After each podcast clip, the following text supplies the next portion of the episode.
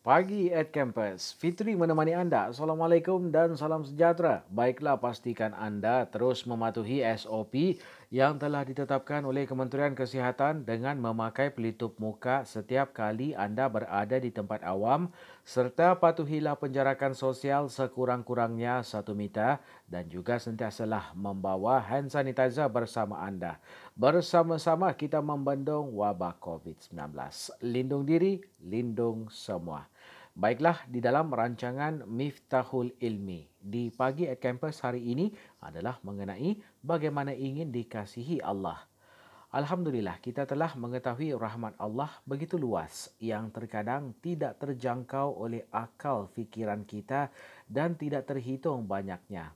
Maka pada hari ini izinkan saya mengizin mengajak anda untuk meneroka cara-cara untuk mendapatkan rahmat atau kasih sayang Allah.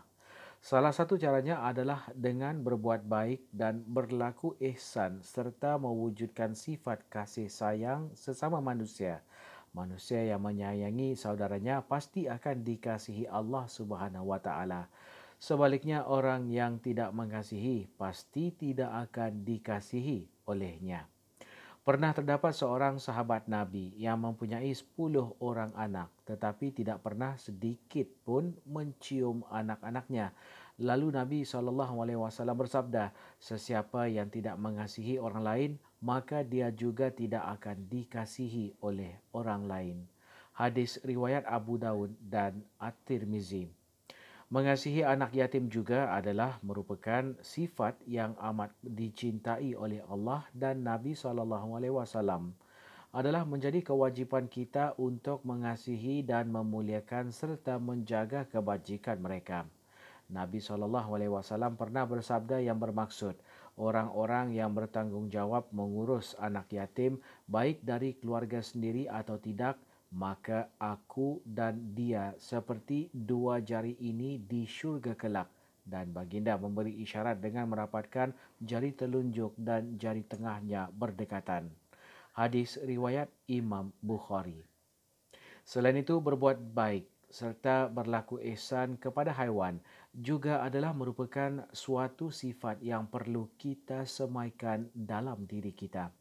Benar, memelihara haiwan ini memang amat dianjurkan dalam Islam, tetapi pemiliknya mestilah menjaga hak-hak yang sepatutnya diberikan kepada haiwan peliharaannya.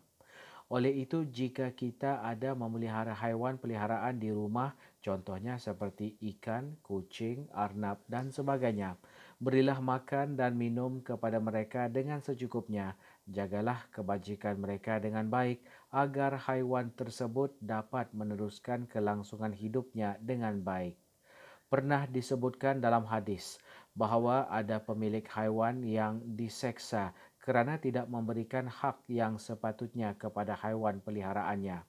Nabi SAW bersabda yang bermaksud, ada seorang wanita yang diseksa kerana seekor kucing yang dikurungnya sehingga mati. Wanita itu lalu masuk ke dalam neraka kerana kucing tersebut dikurungnya tanpa diberikannya makan dan minum dan tidak pula diberikannya bebas sehingga dia dapat memakan serangga tanah. Hadis riwayat Imam Bukhari. Demikianlah beberapa contoh mudah tentang cara kita bersifat belas kasihan kepada seluruh makhluk Allah Subhanahu Wa Taala di atas muka bumi ini. Oleh kerana itu, kita pasti akan dikasihi oleh Allah dan seluruh penduduk yang ada di langit jika memiliki sifat rahmat dan ihsan kepada seluruh makhluknya. Mudah-mudahan ianya menjadi salah satu sebab untuk kita mendapat 99 lagi rahmatnya di hari akhirat kelak. Allahumma amin. Ya Rabbal Alamin. Demikian tadi rancangan Miftahul Ilmi di Pagi at Campus. Dan kepada anda yang masih belum mendaftarkan diri untuk mendapatkan vaksin, bolehlah berbuat demikian selepas ini dengan memuat naik aplikasi My Sejahtera di telefon bimbit anda. Terus setia bersama kami di UMS FM.